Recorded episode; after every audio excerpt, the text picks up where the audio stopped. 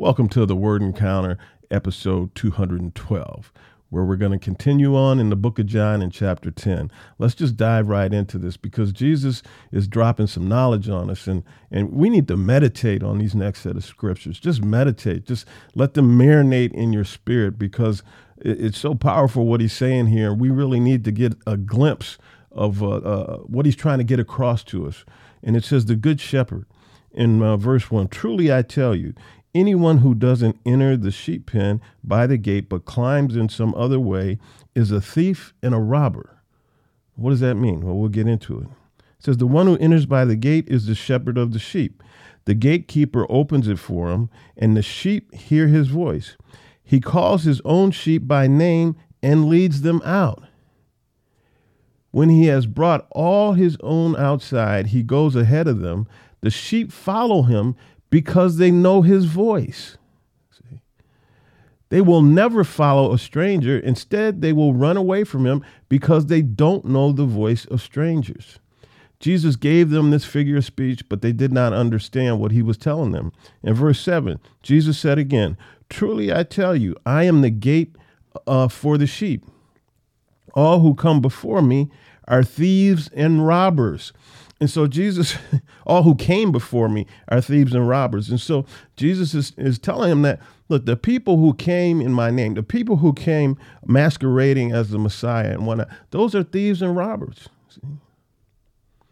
They're thieves and robbers. And it's not only them who are thieves and robbers, there are others that are thieves and robbers. It says, but the sheep didn't listen to them. Verse 9 I am the gate. If anyone enters by me, he will be saved and will come in and go out and find pasture. A thief comes only to steal and kill and destroy. I have come so that they may have life and have it in abundance. So Jesus is telling them, look, a thief, a thief's job is to steal and rob. See, he comes to steal and rob and destroy. He, dro- he destroys people's lives, and he doesn't care because that's what he does.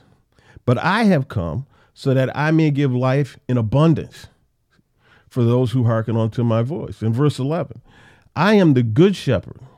The good shepherd lays down his life for the sheep. That's a qualification of a good shepherd, one who is willing to lay down their life for the sheep. Verse 12 The hired hand, uh, since he is not the shepherd and doesn't own the sheep, leaves them and runs away when he sees a wolf coming. See, when you hire somebody, when, it, when it's not their destiny, when it's not their fate, when it's not, you know, their core, then when trouble comes, they evacuate. When trouble comes, they flee. They don't want to have any part of it. They don't care about what happens to the ones that they're supposed to be watching over. See, because it was only a job in the first place. It wasn't a definition of who I am. It wasn't me. See, the wolf then scratches and scatters them. And so when the wolf comes, the shepherd runs away. The hired shepherd runs away. This happens because he is a hired hand and doesn't care about the sheep. Verse 14 I am the good shepherd. I know my own, and my own know me. Just as the Father knows me, and I know the Father, Jesus says this I lay down my life for the sheep. But I have other sheep that are not from this sheep pen. And so Jesus, he's talking to the Jews. He's saying, I lay down my life for you, but you're not the only ones I lay down my life for. I have other sheep pens. I have other sheep. See, I came as a savior of the world, not just of the Jews. I come through the Jews, but my salvation is an umbrella over all of humanity. But I have come, uh, but I have other sheep that are not from this uh, sheep pen. I must bring them also, and they will listen to my voice. Then there will be one flock, one shepherd. All this division amongst people groups that we see in the world. Jesus is saying, I come first through the Jews, or first to the Jews, and then extend out to the world for the purpose of bringing them all into the same flock with one shepherd, me. In verse 17, This is why the Father loves me, because I lay down my life so that they may take it up again. Oh, excuse me. this is why the Father loves me, because I lay down my life so that I may take it up again. In other words, God loves self sacrifice for the sake of others. God loves when he sees an individual sacrifice for the sake of somebody else's well being. That's sacrificial love. That's sacrificial leadership. That's what he's looking for. See, he's looking for the antithesis of selfishness. He's looking for people that are willing to lay down their lives, their own selfish desires, for the sake of the well being of their spouse, their family, their community, uh, body of believers. That's what he's looking for because that is his kingdom. And again, he says, Seek ye first the kingdom of God. And all these other things that you need to live life on this earth, I'll take care of it. That's what he's looking for. This is why the Father loves me, because I lay down my life so that I may p- uh, take it up again. Verse 18 No one takes it from me, but I lay it down on my own. I have the right to lay it down, and I have the right to take it up again. I have received this command from my Father. And so uh, the Father God has given you know, Jesus all of this authority, but Jesus still has to be obedient. See, he still has to face. He he he he was uh, fully God and fully man, and so he faced everything that man faced, as far as uh, emotions, as far as uh, physical well-being, fear, or whatnot. He experienced these things because we we see in the other gospels, you know, he was lamenting over going to the cross. He knew it was going to be a painful experience, and so he's not asking man to do anything that he himself has not experienced. And that's a critical component of Jesus' mission was to show man that yes, you can do these things because I am fully you. I feel like you feel. Yet, I still do what I'm commanded to do. Jesus at the festival of dedication. The, Jews surrounded him and asked, How long are you going to keep us in suspense? If you are the Messiah, tell us plainly. Now, Jesus has been telling them and telling them, telling them. Uh, sometimes he speaks in riddles, but I think he has told them by this time plainly who he is. In verse 25, he says, I tell you, and you don't believe me. The works that I do in my Father's name testify about me, but you don't believe me because you are not of my sheep. He had just talked about him being the shepherd of the sheep in the pen and that the sheep know his voice, see, and that he knows his sheep by name. But he's saying here that since you're not a part of my flock, then you're not hearing and you're not believing what I've been saying all along. Verse 27 My sheep hear my voice. I know them and they follow me. I give them eternal life uh, and they will never perish. No one will snatch them out of my hand. My Father who has given them to me is greater than all. No one is able to snatch them out of my Father's hand. So, you know, uh, my Father has given me these sheep. They're part of my flock. No one will uh, snatch them out of my hand. Not only that, you know, they're also a part of my Father's flock, and no one will snatch them out of his hand. No one will snatch any of my sheep out of my flock. No one. Renewed efforts to stone Jesus. Uh, verse 31 Again, the Jews picked up rocks to stone him. Jesus replied, I have shown you many good works from the Father. For which of these works are you stoning me? And they replied, We aren't stoning you for a good work, but for blasphemy, because, uh, because you, being a man, make yourself God. Now, from their perspective, if you have this crazy dude Jesus coming over or coming into your scene doing these wild things, and you either won't or can't see who he is, this response kind of makes sense. You're, you're, you're stating that you are equal to God, And, and that is blasphemous. We, we can't have that. And so in verse 34, um, Jesus answered, Isn't it written in your law, I said you are gods? You see, so now Jesus is, is challenging them on their, on their knowledge. And so in Psalms 82, verse 6, it says, I said, You are gods, you are all sons of the Most High. And so this is in Psalms, this is in their word. And so Jesus answered them, Isn't it written in your law, I said you are gods? In verse 35, if he called those to whom the word of God came gods, and scripture cannot be broken, in other words, if this is in scripture and scripture cannot be wrong, then he says in verse 36, uh, do you say you are blaspheming to the one the Father sent apart, uh, set apart, and sent into the world because I said I am the Son of God?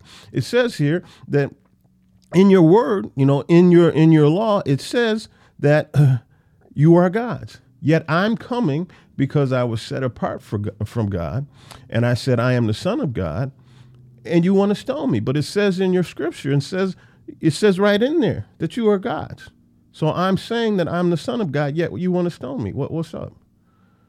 In verse 37, if I am not doing the works of my Father, don't believe me.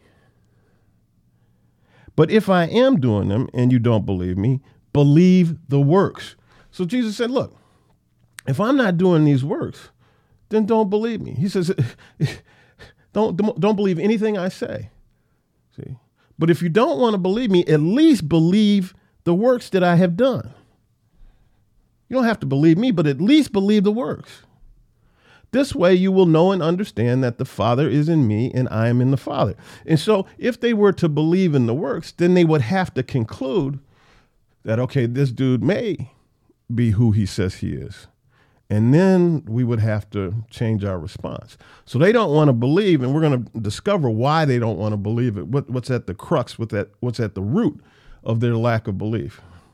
And I'm not even going to say that they had a lack of belief, because I'm not convinced they had a lack of belief.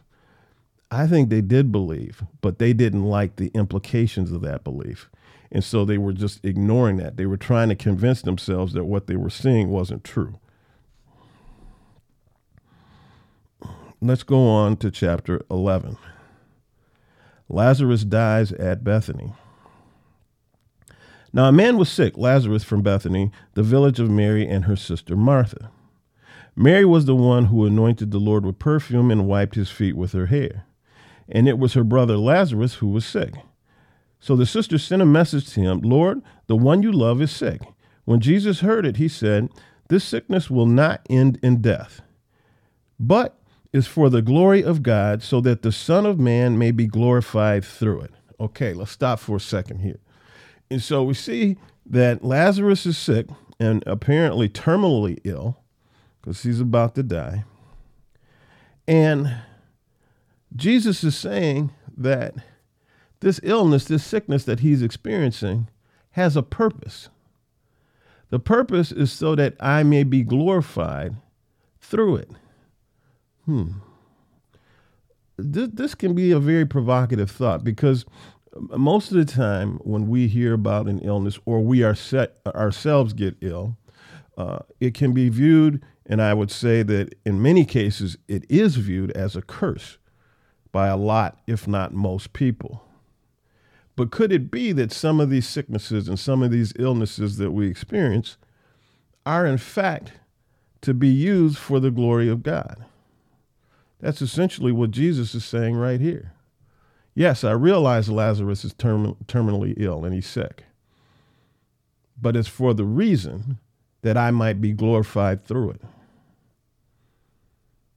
Verse 5 Now Jesus loved Martha and her sister and Lazarus. So when he heard that he was sick, get this. So when he heard that he was sick, what did Jesus do?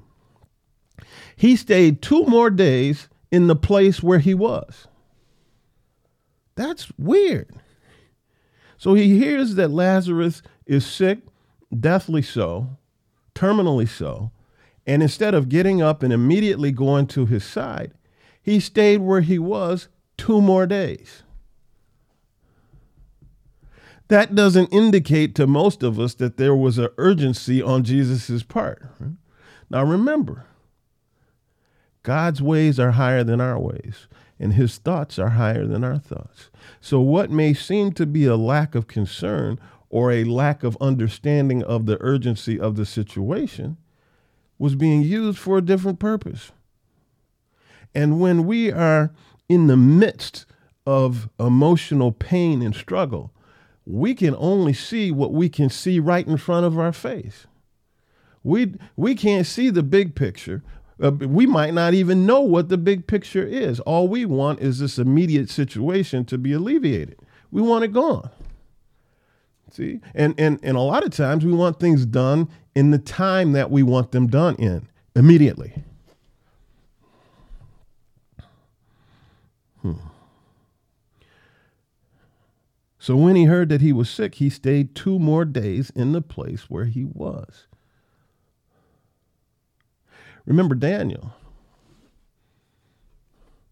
Answer to his prayer was delayed 21 days.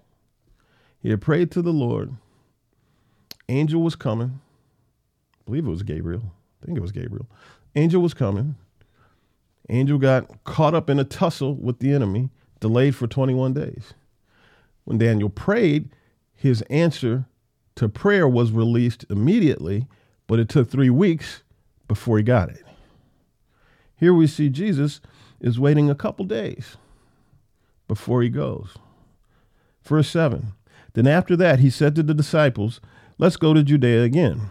Ra- Rabbi, the disciples told him, just now the Jews tried to stone you, and you're going there again? So they, they got out of the death sentence before, and he he's going right back in. And the the, uh, the disciples like, "Yo, what's up, G? What, what are we doing here? What are we what are we thinking about?" Verse nine. Aren't the 12 hours, aren't there 12 hours in a day? Jesus answered. If anyone walks during the day, he doesn't stumble because he sees the light of this world. But if anyone walks during the night, he does stumble because the light is not in him. Now that seems like a weird response. So, so they're questioning the wisdom of going back to Judea because the Jews had tried to stone Jesus, and this was Jesus' response to that concern. What is he saying here? He says, if anyone walks during the day, he doesn't stumble because he sees the light of this world. In other words, I, the light, am with you. You know, and so we can make hay while I'm here. We don't need to be afraid because we're not going to stumble in the presence of the light. But if anyone walks during the night, if anyone walks without the light, if anyone walks trying to do things without me, then yeah, maybe they do need to be concerned because it says he does stumble because the light is not in him. See? And so when we try to do things in our own strength without Jesus, see, then we are susceptible to stumbling and failing, and we do have cause to be afraid. But if we're with Jesus, if the light is in us and with us, then we don't need to be afraid. This is what Jesus is saying in this, you know, in this in this uh, parable, in this riddle, if you will. Verse 11. He said this and then told them, Our friend Lazarus has fallen asleep, but I'm on my way to wake him up. Verse 12. Then the disciples said to him, Lord, if he has fallen asleep, he will get well. so, so they're thinking everything's cool. So Jesus is like, oh. Jesus, however, was speaking about his death, but they thought he was speaking about natural sleep. So Jesus told them plainly, Lazarus is dead. I'm glad for you that I wasn't there so that you may believe. Let's go to him. So in verse 15, when he says, I'm glad for you that I wasn't there so that you may believe, what he's telling them essentially is that if I was there, he wouldn't have died. Then you wouldn't have had the opportunity to believe because you wouldn't have been able to witness me raise him from the dead. And so we started to get a glimpse of what the purpose of Lazarus' death was. See, so it would be a witness to others that would see that he was risen from the dead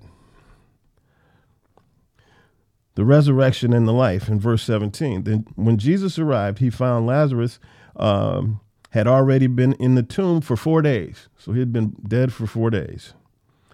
As soon as Martha heard that Jesus was coming, she went to meet him, but Mary remained seated in the house. When Martha said to Jesus, Lord, if you had been here, my brother wouldn't have died. And Jesus says, Your brother will rise again. Martha said to him, I know that he will rise again in the resurrection at the last day. Jesus told her, I am the resurrection and the life. And so Jesus is essentially telling her that day is now. You know, she's thinking off in the future at the resurrection, you know, in the last day of the of the earth and and Jesus is saying, "Look, I am the resurrection. I am the life. The one who believes in me, even if he dies, will live." now here is the question that Jesus asked Martha that he's asking everybody. John chapter 11, verse 26. This is the question. Jesus says, Everyone who lives and believes in me will never die. Do you believe this? Again, he's asking Martha here, but he's asking that very same question to each one of us. Everyone who lives and believes in me will never die. Do you believe this? Do you believe this? That is the crux of the matter. That is the crux of this whole gospel. That's the crux of everything uh, that the Bible is pointing towards. Everyone who lives and believes in me will never die. Do you believe this? Do you? And see, it's a question that you can't fool God with. You can fool man, but you can't fool God. In your inner core, do you believe this? Do you really believe this? Do you believe this like you believe that if you uh, uh, jump in the pool, you're going to get wet? Do you really believe this? Everyone who lives and believes in me will never die. Do you believe this? John 11, 26. That's the question. That is the question. Verse 27. Yes, Lord, she told him, I believe you are the Messiah, the Son of God, who comes into the world. Jesus, Jesus shares the sorrow of death. Verse 31 The Jews who were with her in the house, consoling her, saw that Mary got up and quickly went out. They followed her, uh, supposing she was going to the tomb to cry there. As soon as Mary came to where Jesus was and saw him, she fell at his feet and told him, Lord, if you had been here, my brother wouldn't have died. Then Jesus saw her crying, and the Jews who had come with her crying. He was deeply moved in the spirit, in his spirit, and troubled. When Jesus saw that she was crying, he was deeply moved in his spirit and was troubled. I've often wondered about this. He, he, he saw her crying and he was deeply moved. Well, let me keep going. Verse 34 Where have you put him? He asked. Lord, they told him, Come and see. Verse 35, two word verse Jesus wept. This is what I've often thought about. Why? If Jesus knew that he was going to raise Lazarus from the death, which he did, from death, which he did, he did know that. He knew that Lazarus was going to uh, live. Why did he weep? Did he weep because he sensed that there was a tremendous amount of unbelief, that they didn't have enough faith to know that he would live again because Jesus said so? Is that why he uh, wept? Did he weep out of compassion and mercy because he saw the pain that the people were in? Is that why he uh, wept? Both. I don't know. I don't know. I've just often wondered why he wept. Verse 36 So the Jews said, See how he loved him. Uh, but some of them said, Couldn't he who opened the blind man's eyes also have kept this man from dying? And so the Jews again were debating amongst themselves. You know, they saw Jesus crying and they said, Well, look, he's a man of compassion and mercy. And then others said, Yeah, but if he would have been here, he could have kept him from dying. So what's up with that? You know, so they're again, they're they're not just not sure of who or what Jesus is. The seventh sign, raising Lazarus from the dead. When Jesus, deeply moved again, came to the tomb, it was a, it was a cave and a stone was lying against it. Remove the stone, Jesus said. Martha, the dead man's sister, told him, Lord, there is already a stench because he has been dead for four days. Jesus said to her, Didn't I tell you that if you believed, you would see the glory of God?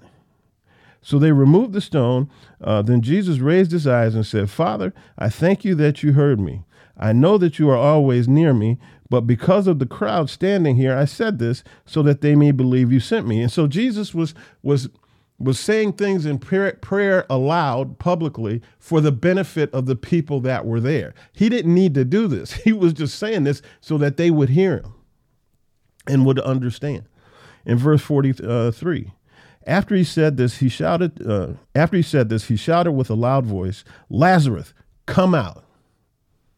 Three words. That's it.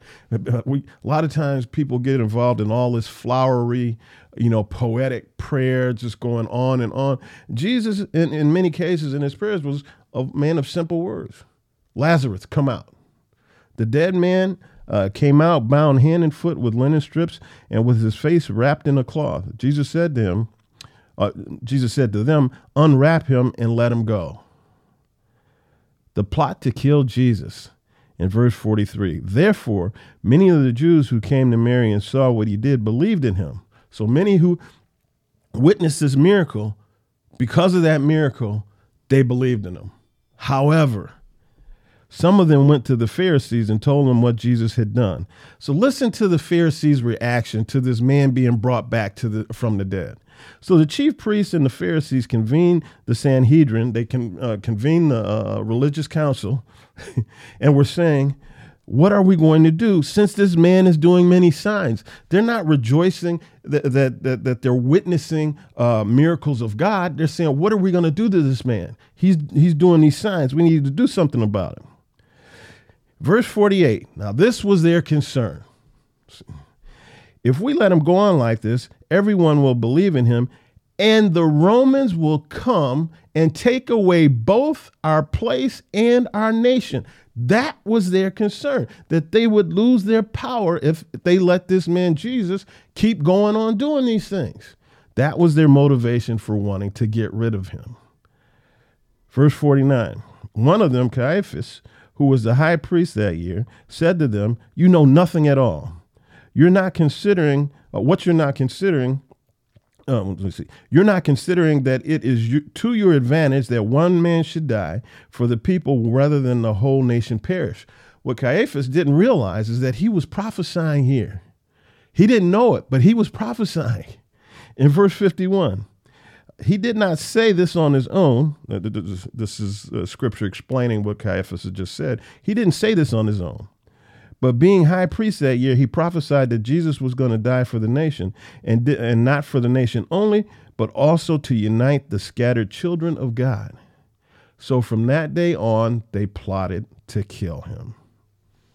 They didn't realize that they were executing God's plan. Hmm. A lot of things people do in ignorance, they don't realize that they're doing it to execute God's plan even when many of the believers try to stop them from doing it, they're actually working against God's plan because his ways are higher than our ways and his thoughts are higher than our thoughts. It's as simple as that. So he does things that we do not foresee and do not understand. That's why I'm not very quick to respond to certain things that occur uh, in this world because I don't know whose plan it is. And I don't want to be found trying to work against the plans of the Lord with that, we are done for today. We're going to pick it up in uh, John tra- uh, chapter 12 tomorrow. I think that's episode 213, I believe. And remember, Jesus is always extending his hand. If you believe in your heart, confess with your mouth that Jesus is Lord. He said it. We've gone, gone over it many times here in Scripture that you will never die. You might see physical death, but eternal death won't happen to you. Everybody, take care, stay safe, be blessed. Keep your eyes fixed on Jesus. And should he not come between tomorrow, now and tomorrow, we'll see you tomorrow on episode 213, I believe it is. Bye bye.